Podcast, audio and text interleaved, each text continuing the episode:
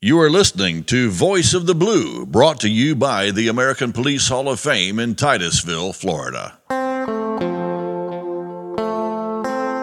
The American Police Hall of Fame. We are the keepers of the history of individual law enforcement officers that honors the fallen and supports their families. A training facility that teaches civilians how to be their own first responder, that offers free tactical and strategic training for sworn officers. A great place to visit and learn. Go to aphf.org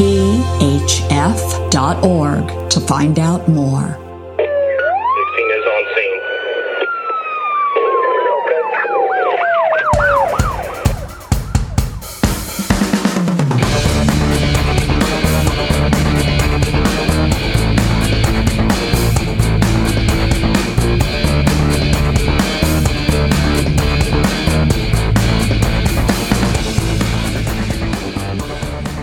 Welcome to Voice of the Blue. I am Royce, your host, bringing you an intimate look at the men and women of the law enforcement profession through their service, their stories, their lives, and sometimes through their own words. This program is brought to you by the American Police Hall of Fame in Titusville, Florida. You can check them out at aphf.org. I'd like to share with you a story in this episode about a very legendary lawman. He was born in Mount View, Oklahoma, in December 6, 1906. He was named Jacob Adolphus Bryce, but later in his life he changed his name to Delf Bryce, D E L F, and he did that in honor of his father and his grandfather.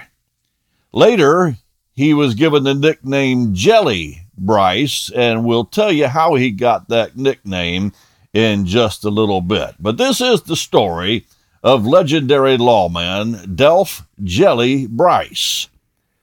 There was a very popular legend about Delf that detailed how, when he was just an infant, how he would use his father's revolver as a substitute for a teething ring and thereby got an early start on his weapon skills.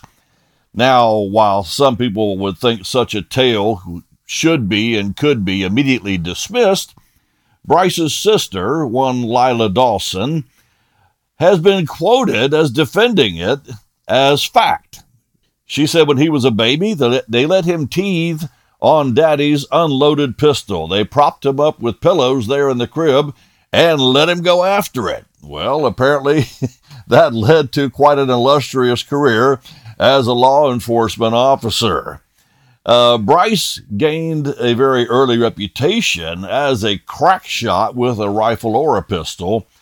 Uh, even some of his early neighbors said that at age 10, he simply never missed. It was apparently more common to see Bryce walking around with either his 22 rifle or his air rifle than it was to see him without it. He used those weapons to hunt rabbits and, of course, to practice on shooting tin cans. Right after graduating from high school, Bryce entered a citizens military camp. Those things are no longer in existence, but back then, back in those days, they were. It was held at Fort Sill, Oklahoma. And in the course of the camp pistol and rifle competitions, he won first place in both of them. And then he went on to win the national rifle competition at Camp Perry, Ohio. Bryce's entrance into the police profession was said to have been accidental and a direct side effect of his shooting prowess. After high school, he had become a state game ranger in Oklahoma, but in the fall, he headed to the University of Oklahoma where he had planned to enroll. Along the way, he came across a pistol competition where the first prize was $100 in gold.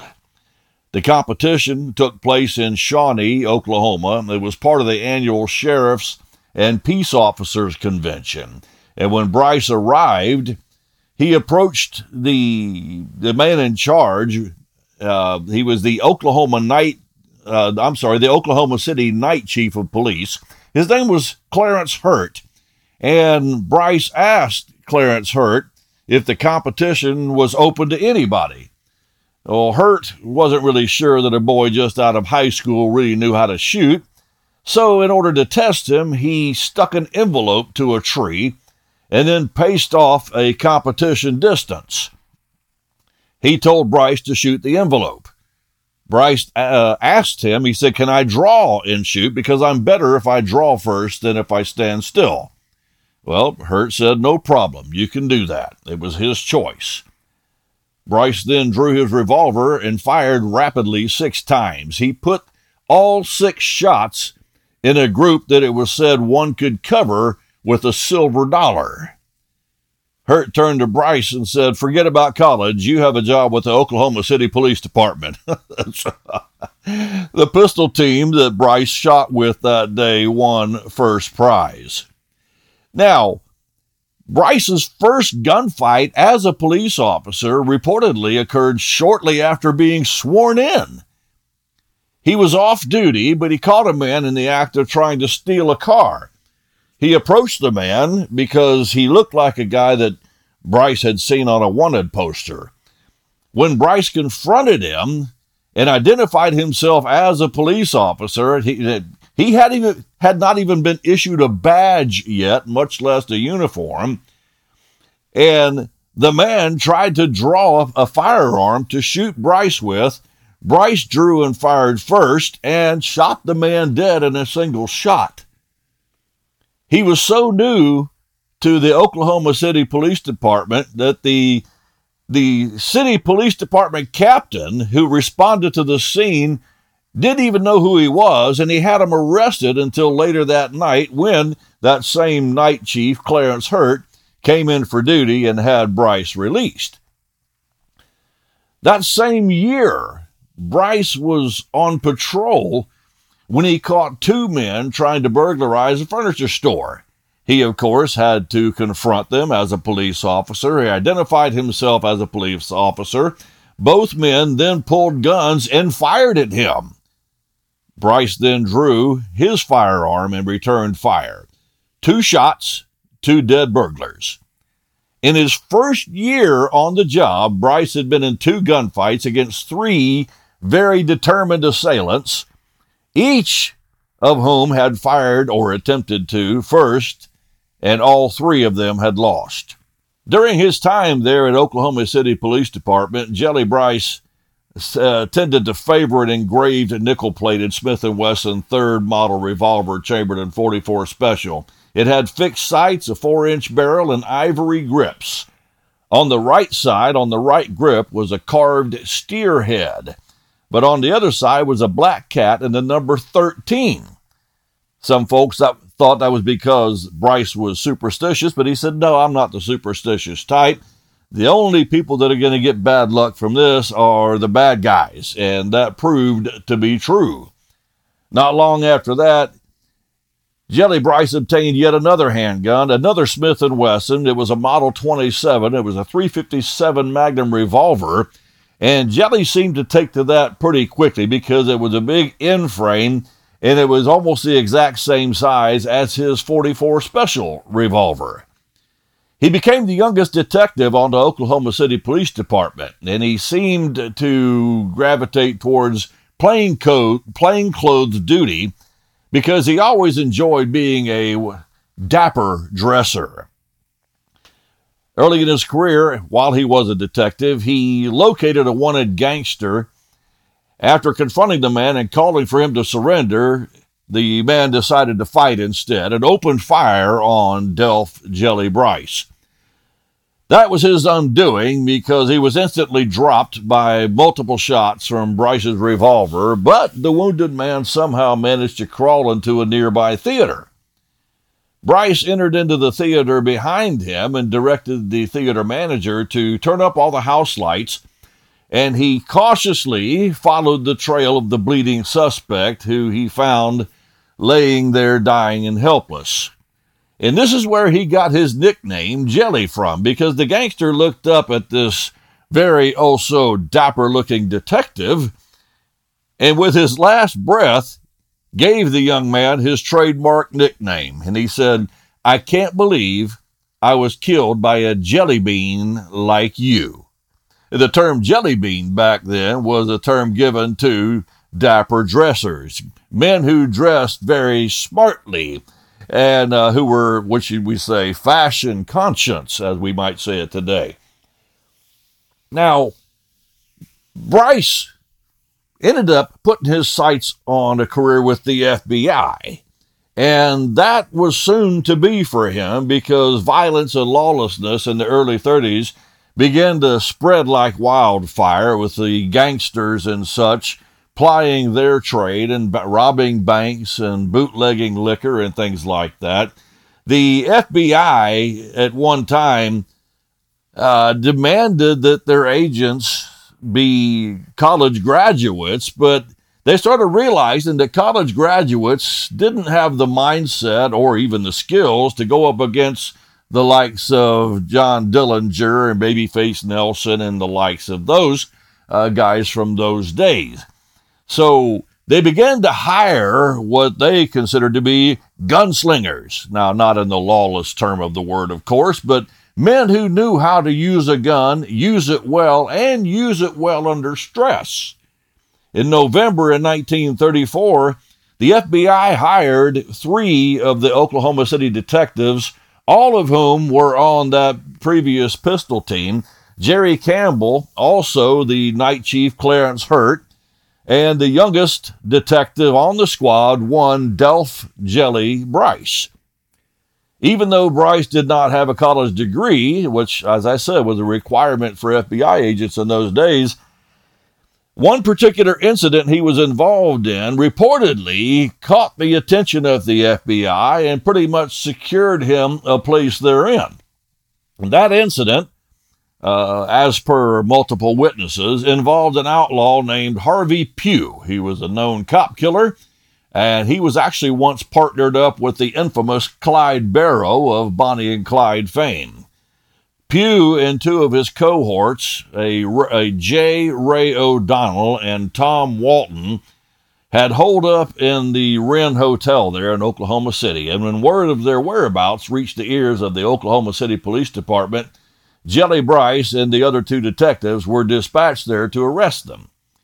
Uh, Jelly went to the hotel and made contact with one Nora Bingaman. Uh, she was an elderly woman at the front desk. Her 28 year old daughter, Merle Bolin, was the owner of the hotel, and uh, Jelly asked to speak with Merle, hoping to confirm the tip that those men were there. Bingaman led Jelly to Merle's room, and when Nora opened the door, she looked startled and tried hurriedly to close the door.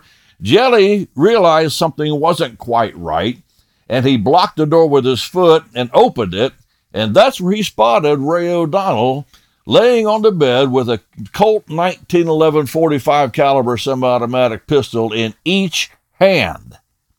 Now, according to Bryce, this is how he summed up the action that took place right after that. He said, When I looked into the room, there he was up on his elbows with a gun in both hands aimed right at me. He was laying on the near side of me, and the woman was on the other side of him.